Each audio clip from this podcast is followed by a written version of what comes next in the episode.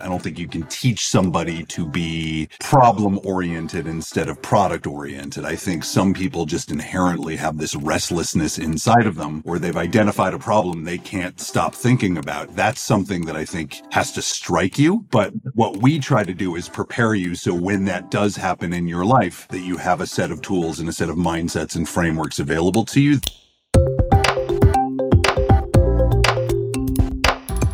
Hello and welcome to The Melting Pot.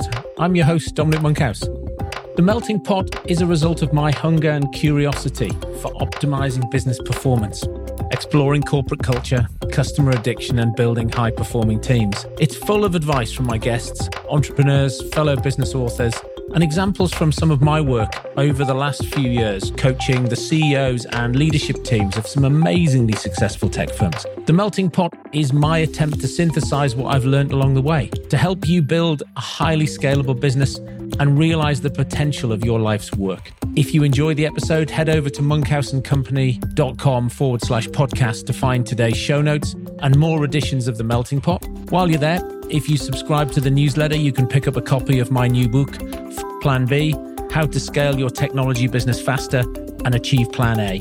Enjoy. Hello, today I am talking with and learning from David Schonthal.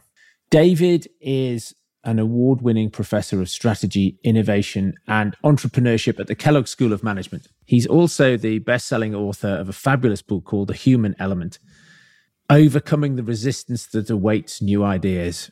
Now, if you're an entrepreneur, if you're an innovator inside your business, you will well know this feeling. Something that makes complete sense to you is being resisted by everybody at every turn, all over the place. It's often why people leave larger businesses and go to smaller, start up their own business, where they'll be they feel less resistance. And it's true for a while. But then if that business is successful, some of these elements will creep back in. He's been involved in entrepreneurship, design, and innovation for over 20 years. And his work has led to the creation of over 300 products, services, and new ventures around the world. And as we dive into his book, I mean, some of the things that come up are there is always this sort of inertia to new ideas. And then there's the amount of effort that you have to put in.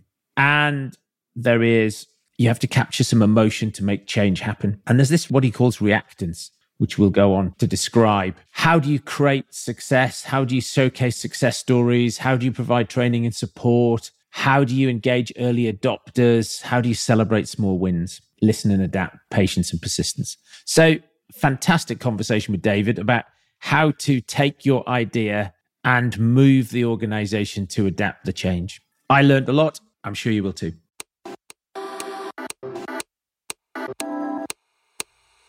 I'm David Schonthal, professor of strategy, innovation, and entrepreneurship at the Kellogg School of Management. And what do you do there? uh, a couple of different things. I chair our entrepreneurship center, which is looking after all entrepreneurship related activities at Kellogg. And I teach classes on new venture creation, healthcare innovation, design thinking, and creativity. You work with a number of VCs as well? True. So I'm an operating partner at Seven Wire Ventures, which is a digital health focused venture fund here in Chicago. And then I'm also a global advisor to a venture fund called Design for Ventures based in Tokyo, Japan, which focuses on Japanese startups. And what's your liquidity returning to the marketplace after a volatile 12 months or things still quite volatile in terms of fundraising? On the Seven Wires side, we were we're lucky enough that we just closed or about to close fundraising on our third vehicle. So we uh, are fortunate enough to have investable resources at a time where I think liquidity is a little bit tight. Fortunately, also digital health and consumer focused digital health continues to be in strong demand. And so I feel lucky that our thesis is focused on an area which is continuing to experience growth and traction uh, unlike I think some of the generalist funds out there that are having a bit of a tougher time. Fab, how do you teach entrepreneurship? Mm. Well, I mean, this is a question that comes up again and again, right? Can you teach entrepreneurship? I would say that you can teach frameworks and tools and methods for bringing ideas to market faster and iterating on them and testing them and being disciplined about how you do it. But I don't think you can teach somebody to be an entrepreneur. I don't think you can teach somebody to be resilient. I don't think you can teach somebody to be problem oriented instead of product oriented. I think some people just inherently have this restlessness inside of them or they've identified a problem they can't stop thinking about. That's something that I think has to strike you. But what we try to do is prepare you so when that does strike you, when that does happen in your life, that you have a set of tools and a set of mindsets and frameworks available to you that you can take action on it and likely be more successful uh, and fail faster and cheaper than you would if you tried it without having those frameworks handy. And I should also say that startup entrepreneurship is only one flavor of entrepreneurship. It tends to get the outsized amount of the attention, tends to be the cover of Inc. magazine and Entrepreneur magazine, but there are lots of different ways of becoming an entrepreneur many of which are lower risk than startups. And we try to cover the whole gamut of those options when we teach entrepreneurship and offer entrepreneurship programming at Kellogg. And what do you do you call that entrepreneurship or do you call it something else or I mean, I think there's entrepreneurship in the sense that people can be entrepreneurial inside of larger organizations, but I'm speaking more specifically around like entrepreneurship through acquisition. So people that want to buy a small business and grow it is their path to being an entrepreneur versus coming up with something from scratch. And that is an increasingly popular path in the United States, uh, also abroad, Europe, parts of Asia. And right now we're in this moment in time where there are a lot of baby boomers who have built small businesses that a lot of their personal net worth and liquidity is tied up in those assets. And the only way that they'll be able to retire is to transact those small businesses, which are typically far too small for private equity to be interested. So a young entrepreneurially minded professional, somebody coming out of an MBA program could be the perfect person to buy that business and grow it. And is that is that slightly different? Is it more operational and execution focused than than sort of building a minimal viable product? Because there's a business already there, and you're saying, okay, well, how do we give this? How do I give this some gas rather than come up with something? Yeah. So we've had students that have started in startup entrepreneurship and become eventually acquisition entrepreneurs. We've also had acquisition entrepreneurs eventually launch startups. So I, I don't know that it's binary, but I will say that people that tend to find entrepreneurship through acquisition more readily or sooner are ones that don't necessarily have a particular passion for a problem, but their passion is growing a business. Their passion is like applying software to an old line industry to scale it and remove cost, to take something that is highly localized and expand its market by opening up channels or putting different things together to create growth. So these are, are individuals that are passionate about growing businesses and growing enterprises. They might not be as focused on like, I'm going to do this, but only in healthcare. I'm going to do this and only in pipes and home siding. They're a little bit more agnostic about the business and much more focused on what's a business that can be grown. Yeah. And, and more of the scale up part of the journey than the startup journey. Yeah. I think that's probably right. And what are some of the top five challenges and what tools do you deploy? Yeah, I mean, I think that again, back when I first started teaching at Kellogg, which is 11 years ago now, prior to joining Kellogg, the way we used to teach entrepreneurship generally, I mean, first of all, we didn't have that many classes on entrepreneurship. And many of them were effectively business plan writing classes. So you would teach somebody how to create a gorgeous strategy document, you know, 40 pages of, I mean, in some cases they were like physically printed and bound. And it would teach you like what a startup might have in terms of finance, what it might have in terms of operations, marketing. But effectively what it was was a hypothetical document on what might happen to a business that you begin to build. And over the last 11 years, I mean, pretty quickly, 10 years ago, a little bit more, we started changing how we taught. And I think this is true of both startup entrepreneurship and to some extent true of other paths in entrepreneurship, which is we teach it less like a theory or a strategy class. We teach it much more like science, like basic science. We employ the scientific method. You have a hypothesis about what you think the world might need.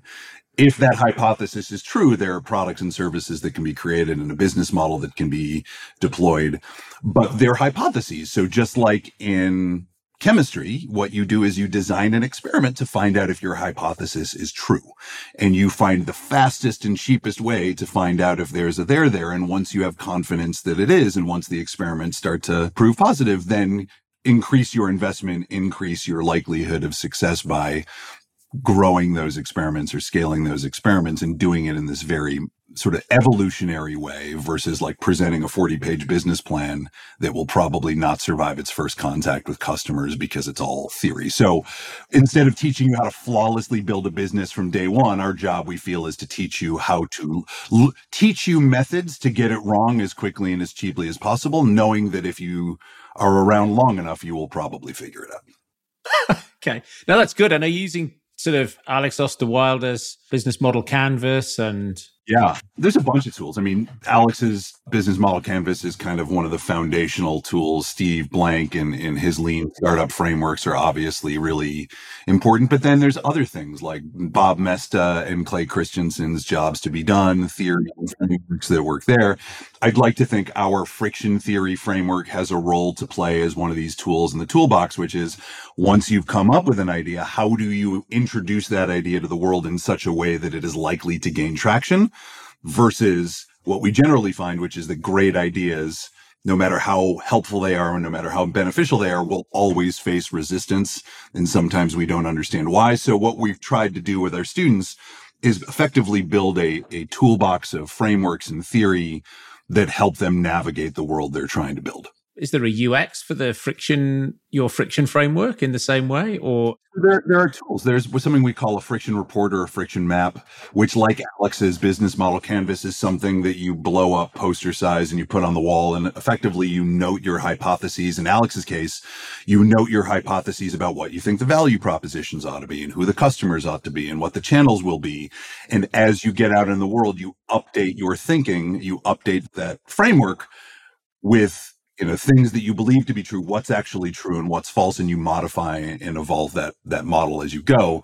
Same is true of, of friction theory. We suggest you put these maps on the wall and hypothesize about where you think you might encounter certain types of friction.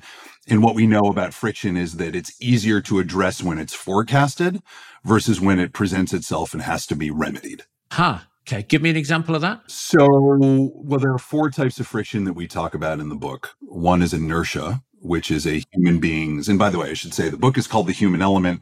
And the reason it's called The Human Element is that oftentimes what stands in the way of adopting a new idea is the very humans we're trying to help. There are psychological forces and behavioral forces at play that work against our efforts as innovators. And we've identified four types of friction in this book. Myself and Loran Nordgren, who's my co-author and a, and a psychologist colleague at, at Kellogg. The first friction is inertia which is a human being's overwhelming tendency to stick with what they know or what is familiar, despite the fact that what is familiar is known to them to be inadequate. Right? Like, I know that using spreadsheets to manage my books is probably not the best way to do it. But man, I've built all these models and I've got an assistant who's working with me and to like roll out QuickBooks or something else just feels like a pain. So like I'll do it tomorrow or I'll do it next week, which effectively means they'll do it never. So that's friction number one. Friction number two is effort, the perceived or real amount of effort required to make a change. So this could be how much physical effort is required to bring in a new idea, how much cognitive effort, like how much ambiguity is there to the process? How much cognitive load are we placing on people? The more we are causing people to think, the more we're causing people to navigate ambiguity, the more the friction of effort will present itself, preventing them from getting on board. The third is emotion, which are the undesired negative feelings we cause in others in fact, the very people we are trying to help, sometimes in an effort to make their life easier, we actually cause them anxiety, we cause fear, we cause other types of distress. And if we're not paying attention to that, we can inadvertently do it. And then the fourth, which is uh, a phenomenon that we see a lot in the US and certainly in parts of Europe, is something we refer to as reactance, which is a human being's aversion to being told what to do by others. Doesn't matter how good your idea is. If I feel like you're pushing your idea on me, I'm going to push back because human beings don't necessarily like to be told what to do by other people. So we we have created some tools around this. And what we ask teams to do is think, all right, where might you experience some inertia related friction and from whom? Where might you experience some effort related friction and from whom? And where might you experience some emotion and reactance? And, and so with our portfolio companies at Sevenwire, for example, we spend a lot of time with our portfolio companies on these. And in the world of digital health, which often requires people to change their behavior or change the way they live or change a routine, despite the fact that I know that eating a certain way is bad for me or not getting this kind of exercise or this kind of sleep is not necessarily good for me even though I know this and I know I ought to change, it doesn't necessarily mean that I'll, I will. And so we work with our portfolio companies to design ways to remove some of that friction that stands in the way of adoption. In Peter Attia's new book, I think it's that 50% of people who have a first heart attack in the US die. The other 50% who don't die, only 15% of them change their behavior. And so you're like, even you get a wake up call it's still not enough for people to go, oh, I need to change what I do. And that's like a really, that's an extreme example. The advent of statins makes it easy to be like, nah, I'll just take a pill and not change my diet. I mean, that's sort of the attitude of most. I'm going to follow the path of least friction, even though, even though the statin effectively treats the symptoms, it doesn't treat the underlying behavioral reasons these are happening.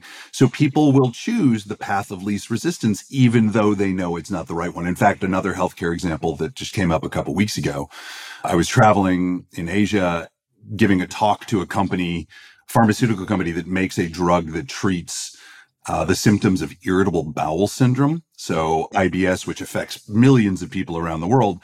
And in the case of irritable bowel, I won't get into the details. People sometimes have trigger foods. There are certain types of foods that they eat that causes enormous distress for their gastrointestinal system. And you can sort of imagine what that means. And some of the GI programs out there help people identify what are my trigger foods. And obviously, when you find a trigger food like coffee or meat or whatever it might be, the idea is to avoid the foods that cause yourself intestinal distress. Like that doesn't sound like a revelation that makes a lot of sense. I was talking to one of the employees of the company that makes a drug that effectively treats the symptoms of IBS. And I asked this person, I was like, how did you get on this adventure? And he told me this story about how he has IBS and through a process of methodical journaling and and and learning about himself, what he realized, and, and, he lives in Asia. One of the things he realized is two trigger foods that really cause him enormous stomach distress, predictably, are eating red meat, steak, and rice. I'm like, oh, okay. So you know these things about yourself. Like, how has that changed your behavior? Like when you get home at night, what do you make yourself for dinner? He said, well, I know what I should make myself is a salad. Like I should eat, you know, leafy greens and fibrous fruits and vegetables. I said, okay, but what do you make? He's like, well, I make steak and rice. I'm like, what? You obviously know that this is the thing that's causing you a problem. He said, yeah, but like when I get home after a long day, grilling a steak and making rice is easy going to the store and buying fresh fruits and vegetables and coming home and washing them and chopping them and preparing them. So like this is a person who works in the industry. He knows exactly what he needs to do. He knows what the result is going to be when he eats the thing that's going to cause him these problems. But yet, because it's easier, because it's less effortful, he chooses this thing that obviously gives him trouble because it's the path of least effort. And so we oftentimes underestimate as innovators how much effort people will actually put into achieving a different outcome. And we think that if they see the benefit in our idea, or if they see all the merit in using this new software or this new tool, people will change the way they live and work in order to adopt it. And we grossly underestimate just how strong the, the friction of effort actually is. Wow. What it does for me is it echoes, there's an echo of, I don't know if you read The Jolt Effect by the guys who did the uh, Challenger sale. They reckon 60% of sales, you know, companies don't move forward. And not because the individual who's the buyer doesn't believe that this is good for the company. There's just something about them personally, like either a fear or an inertia or a change that they're going to have to do. And he said that then salespeople double down on that, but you don't, you understand it's good for you. And they're like, no, they They've already done that. What you haven't done is you haven't addressed any of them personally. Oh, we have we have so many stories in this book about this very topic. And, and the other crazy thing about this, Dominic, is the way it will show up to a salesperson. Like the resistance won't show up as boy you're making me fearful of how I'm going to champion this internally. Man, you're making me anxious about the amount of effort I'm going to have to put in to convince others and the amount of personal risk I'm going to take to put my name next to an unknown business. They won't say that because those are like, those require somebody admit a little vulnerability. They admit a little bit of fearfulness. Human beings typically don't want to put that forward. So what's the excuse they're going to give a salesperson? It's too expensive. Or my board won't buy in. Like they're going to try to shut the conversation down as quickly as possible, but it's almost never about cost. It's almost never about the first reason they give you. But when you pull back the layers you come to understand like they just really are they they have a hard time. They've used up a lot of personal capital on new ideas this year. They've maybe got one more card to play and they're not sure that this is the one to attach their personal brand to. But if you know that that's the risk if you know that that's the friction that's an emotional friction. If you know that that's the friction you can work with that internal champion to defuse that friction. But when it's when they say oh it's too expensive and the salesperson's like oh well, i guess it's too expensive and walk away or they say, I'll give you a discount, which then they go, well, I gave him a discount and it didn't work. Still, he still didn't buy it. Right. Cause it's not about the emotional friction. It's be, they think it's an economic argument when that's just the fastest way for the, the internal person to, ch- to, to, to push back. So one of the things we've got a whole list of tools. One of the things that we recommend salespeople do in particular is just sort of take a step back when you're meeting some resistance from the internal champion. Say like, Hey, forget about this product or this service. The last time you whoever the buyer is or, or internal champion. Last time you really had a difficult time deciding whether or not to buy a new product or service and ultimately decided to do it or not do it? Like, tell me the story about the last thing that you did that worked, but also the last couple of things that, that really went a different direction than you were expecting. And they're going to tell you stories about like, well, they told me it was going to do this. And when I brought it to my board, it turns out that the economic argument they made didn't hold up. They're going to give you all of these little breadcrumbs about things that have burned them in the past which gives you as a salesperson an opportunity to say, all right, well, let me tell you how we might, or let's talk about how we might introduce this to your organization in a way that minimizes that risk. Like now that we appreciate how things have gone in the past when they've gone poorly, or even better, when they go well, let's see if we can follow a similar playbook to ensure that you're not taking as much personal risk as you have in the past. And let us arm you with everything you need to go recruit others in your organization to get on board sometimes when I'm giving presentations on, on friction theory, I use a lot of B2C examples, like a product being sold to a consumer or an idea being sold to an end customer, an end user. And the question always comes up, like, you know, very early on, you know, how does this apply to B2B? And what I'll often say to people is we make this distinction that B2B and B2C are these radically different things. And we forget that like bees are really just a bunch of C's clustered together. And you might sell to like that one initial customer, but they have a bunch of other people that they need to convince. And there's a bunch of other people whose frictions need to be addressed. It's a more complicated sale, but understanding the human conditions that stand in the way of that progress, that's no different from B2B or B2C. It's just you have more of them to deal with. Still people. Yeah. And, you know, this all inertia, effort, emotion, this all it's just human response. It is. But the, the problem that we, well, I shouldn't say the problem. I mean, one of the, the things, one of the highest compliments we receive on this book is like, wow, this makes so much sense. And like, we're like, great. Like, that's what we're hoping is that, that once you learn these tools and once you see the world through the lens of friction, it will be kind of uh, impossible not to see it that way. But what one of the mistakes we make is is innovators is that we sort of lump all resistance together. Like, oh, I'm getting resistance from this buyer. Well, what kind of resistance? Is it effort related resistance or is it inertia related resistance? Because depending on which one of those it is, the solutions to those challenges are totally different. Is it reactance or is it emotion? And so what we're hoping to do is get people to diagnose the actual specific types of friction they're encountering.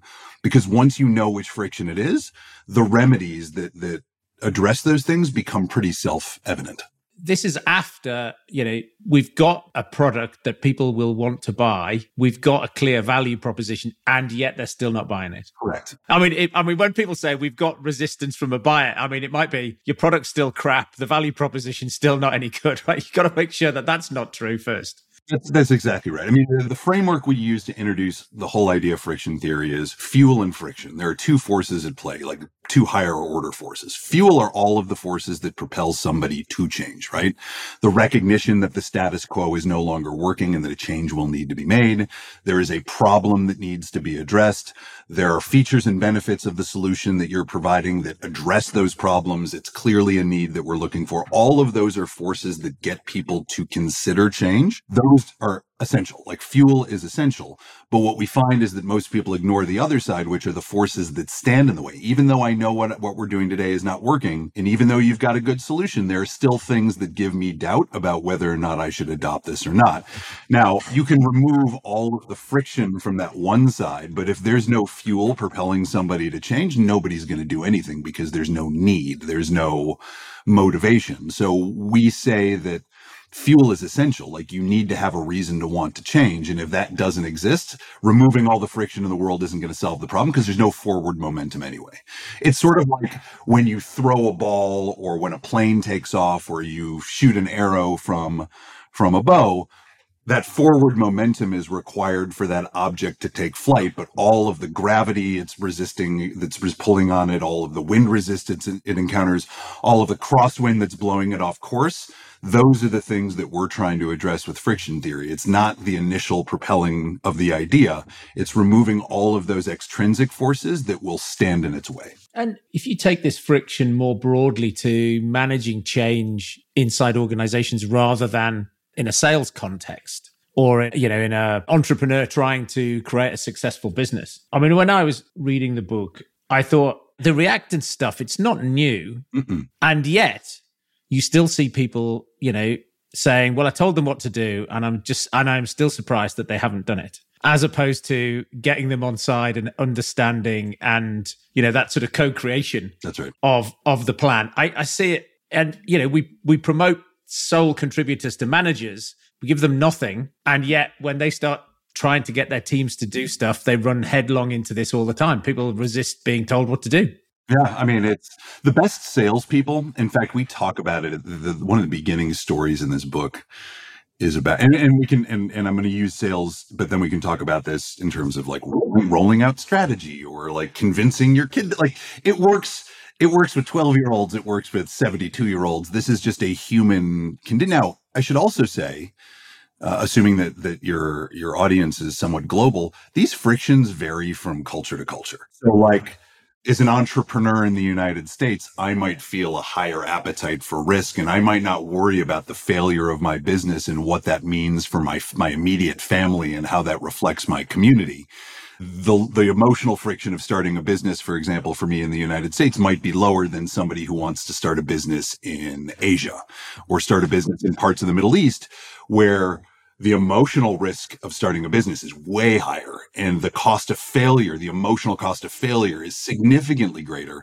So even though these frictions are universally human conditions, the amplitude of them varies depending on where you find yourself in the world. And this is also true of reactance. There are some cultures where if the government tells you like, Hey, you should stop doing this. People will probably stop doing whatever that is. Now, that is not the United States the government can tell you a bunch of stuff and and people are like no thank you. Like not for me. Like getting a vaccine or whatever it might be. Yeah wearing a seatbelt Right, or seatbelt. Yeah, perfect example. So there is variance in this from from from culture to culture, but one of the things that we know from from reactance and going back to the beginning of this book is the more that you can involve people in the process of change, the less it feels like you imposing an idea upon me and more like we're designing this idea together. And going back to sales, one of the introductory stories we tell at the beginning of this book is about the most successful car salesperson in in the world. His name is Ali Reda, and he is in suburban Detroit, Michigan, and he single-handedly sells more cars as an individual than most dealerships in the country. And the way he views his job, I mean, he is a salesperson, like that is his title. But he doesn't view his job as sales. He views his job as systematically removing the friction that stands in the way of something somebody already wants to do. Like they come into the car dealership, they clearly want a new car. They realize their current car isn't going to work for much longer. So they've already opted into the idea of considering something new. Yes, he can tell you features and benefits. Yes, he can tell, but some of that stuff you've probably learned online. He views his job as how to remove the hesitation that stands in the way. And that's all about removing those four frictions that we talked about. This is also true of leadership and strategy change. You might say to your company, like, all right, you know, it's time to be, be more innovative. It's time to be more customer focused, which is something a lot of companies are saying right now. But that carries with it a ton of ambiguity. That carries a ton of inertia related friction. Now you're asking people who've been working a certain way for the last several years to change the way they work. Most people's reaction to the idea of changing how they work is first and foremost going to be to be like, all right, how is this a problem for me? They're going to start evaluating where the likely negatives are before they lean into the positive. So the first reaction is going to be like, no thanks. I'm cool the way that I am. Second reaction is going to be like, all right, well, if I'm bought into the idea that we should be more customer focused, how exactly do I do that? Like, what day of the week do you want me to start focusing on customers? What should I stop doing to start doing that? And a lot of company executives make, I think, the very, the very big mistake of unveiling these lofty corporate ambitions about we're going to be more innovative, we're going to be more customer focused, we're going to be more whatever it is they don't give people a roadmap to get from the present to the future that they're trying to build. They don't remove the ambiguity of how they're going to do it. And they also don't realize that the very first time an organization hears a new strategy for the first time, the reaction of their people is most always going to be first and foremost, how is this going to be a problem for me? Before they're like, yep, this makes a lot of sense. So recognizing what human behavior is likely to dictate how might leaders be more thoughtful about introducing strategies in a way that removes friction from their introduction versus what most people do is inadvertently exacerbate it by like revealing strategies at all hands and coming up with these big nebulous goals with no roadmap to get from present to future. And so that's the work with the employees to find out what those specific implications are for them. But this goes back, yes. I mean, to some, some in some cases, yes. This goes back to what are the likely frictions. There's going to be inertia right? So one of the ways that we overcome inertia is to make unfamiliar ideas feel more familiar. There's a couple of ways we can do that. One of them is simply time and exposure. The more you hear about something, the less of a foreign invader it becomes. The more you're exposed to something, the less you dislike it. So like if you think back to the first time that you tried coffee or beer, if I had asked you, Dominic, like the very first time you tried coffee or espresso, like, are you today, having tried this one time, are you ready to commit to being a lifetime espresso drinker? Your reaction most likely is probably like, yeah, no, let, let me let me let me keep trying it and see if I if I get used to it. It's the same with strategy, right? The first time somebody hears a new idea, they might conceptually be on board with it, but their first reaction is probably going to be like, all right, well, this is going to involve some some pain for me. I'm not sure I'm ready to get on board with it yet. But the more they learn about it, the more they hear about it, the more it's socialized, the more that new idea becomes more of a familiar idea. And sometimes simply time and exposure can create a difference. But but think about how we typically do it, which is corporate management teams or, or executive teams spend months designing the new strategy. They design the new marketing campaign. They design the new whatever. And they've had six months or a year to get used to it, but then they reveal it to the organization and expect everybody to get on their feet and start applauding. And then they never to, and, and then they never repeat and repeat and repeat and repeat. I mean, they never repeat. And then they also never socialize or lay a trail of breadcrumbs early saying, Hey, we want to give you the highlights of what we're going to be talking about. We're going to be talking about this and we're going to, it's always going to experience a little bit of discomfort when it's introduced, but the more exposure people have to it, the less abrupt and the less of a reaction it's likely to generate. I mean, this is I don't know if this is actually what's happening in in the state of Israel right now, but I was reading today that the the parliament passed this very controversial judicial law that has been talked about for about a year. If you remember, this was first discussed and was a big issue back in the springtime where Netanyahu was like talking about this radical judicial reform and every week there was a big protest in Tel Aviv and every week people were were marching in the streets and then it went quiet for a while. He withdrew the vote and it, it went quiet for like four or five months from like April till just now. So whatever that is, four months.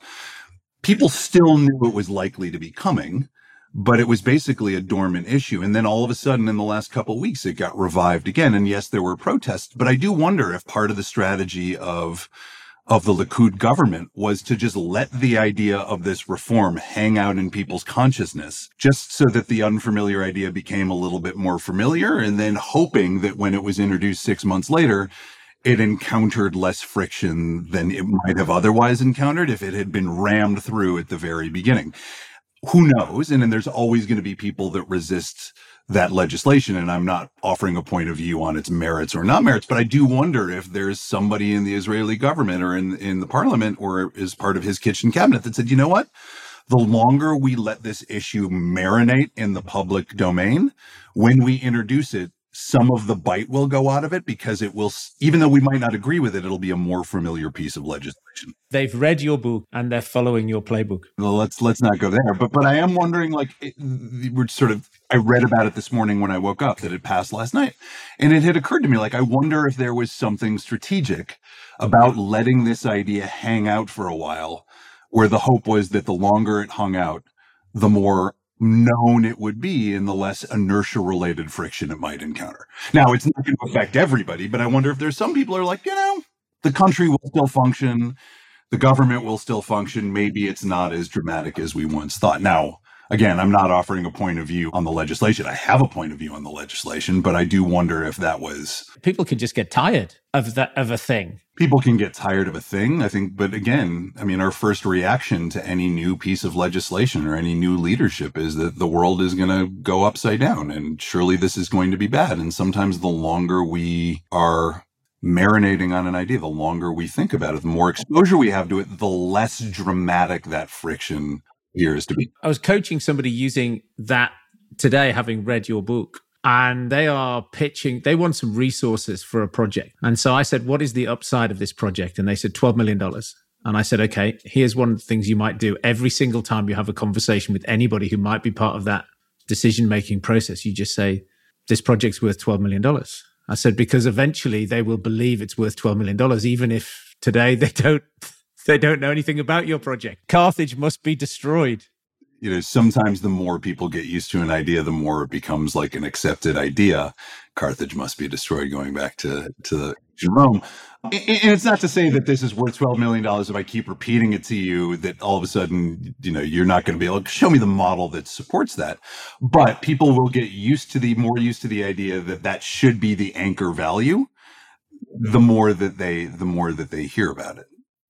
So we'll see whether it works for him. I'm looking, uh, it'll be an interesting thing. He said he's probably making that point, but not in the same way to everybody all the time and say he sees value immediately in trying the technique but I would also say that we talk about fuel and friction. Sh- talking about the upside is a very fuel based, still a sort of fuel based approach to it. Like, look at all the value you're going to have when you adopt it. Look at all the value that's going to be created once this is on board.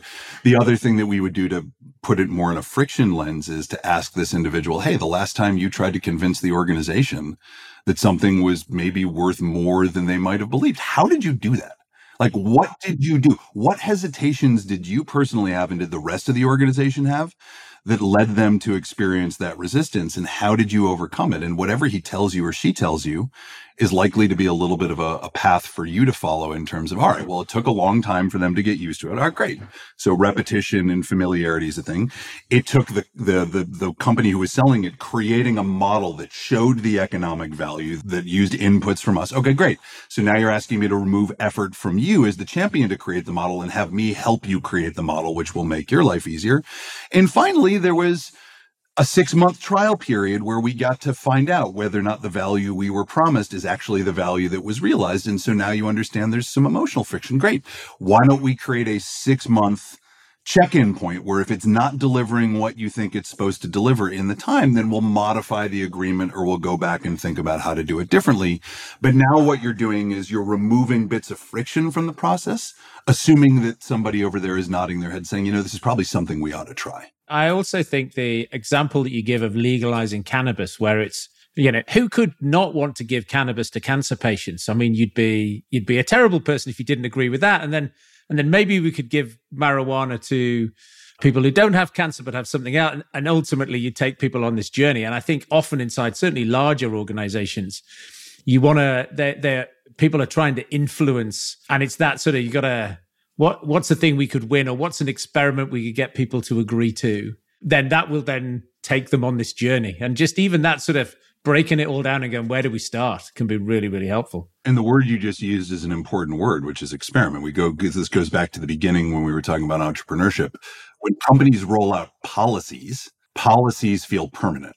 When companies roll out a strategy there's a certain sense, sense of permanence to the strategy. But if you say look we've got a hunch about what's going to work. Let's try it as an experiment for three months and see. all of a sudden that takes some of the friction out of it because it's not a whole scale policy change. It's an experiment and experiments can be undone. Experiments can be modified. And so you're removing some of that inertia. You're removing some of that emotional friction because you've now framed something as like, let's just see how it goes. And now everybody's like the, the intensity of it is dialed down because it's not a permanent change. It's just something we're going to try. Yeah. David, what is it you know now you wish you'd known earlier? Well, I mean, I think that that the book is the perfect manifestation of that. We wrote this book because I could not, for the life of me, figure out why entrepreneurs and why why customers weren't saying yes to the these wonderful ideas that entrepreneurs were creating. What I wish I'd known is that there's this whole world of friction hiding in plain sight that is constantly undermining our best efforts to create change and innovation. And now that I've seen the world through this lens, like there's so many things I would have done differently in my career, either at IDEO or in the venture space or as an entrepreneur that I can only look back on and say like, man, had I known then what I know now, I would have done this radically differently. Ah, brilliant. And other than the human element, what should people pick up and read? What are your you know, I had a couple thoughts about this just in terms of like thinking, this happens all the time. Like, what books would you recommend? I, I have people ask me this, and depending on who I'm talking to, the answer changes. I'm going to give you maybe three. Number one, I love Todd Rose's The End of Average. Uh, I think it's a phenomenal book. He is a statistician and data scientist and it talks about basically debunking some of the myths of statistics in terms of how we design for others. There's no such thing as the average person, yet so many of our models are designed to serve the average, but literally there is no such thing as an average person. So the very models we use in data sometimes confound how we think about design. So I love that book. Demand Side Sales by Bob Moesta Bob is one of the architects of jobs to be done. And this book is less well known than Clay Christensen's book, Competing Against Luck. But Bob offers this really awesome toolkit for how we think about jobs to be done, particularly as it relates to the process of sales, just sort of building off of what we were talking about today. And then a book that I come to again and again every few years just because of the humanity of it is Viktor Frankl's A Man's Search for Meaning. There aren't very many books. In fact, I think this is the only book that I just sort of try to build a habit around like every few years, read it again. And I, I, I just feel like in the world of innovation and design, it's always important to remember that at the end of every product, at the end of every service, at the end of every business model is a human. And those humans have lots of different complexities and lots of different emotions. And if we don't factor those into how we think about people, sometimes we, despite our best efforts, will be unsuccessful. So just remember to think about the whole human. Very good. David, it's been an absolute pleasure talking today. Thanks for coming on. Thank you for listening. I hope you enjoyed that as much as I did. If you'd be kind enough to leave a review, it will really help other like minded entrepreneurs find this podcast and grow our community. For all information relating to this episode, you can go to monkhouseandcompany.com forward slash podcast, where you'll find some cracking show notes, additional reading, and links relating to our guest. There, you can also find my blog and past episodes of my subjectively not crap newsletter, where I'll update you on the best articles I read that week, some recommended books, and other podcasts. Thanks, and I will see you next week.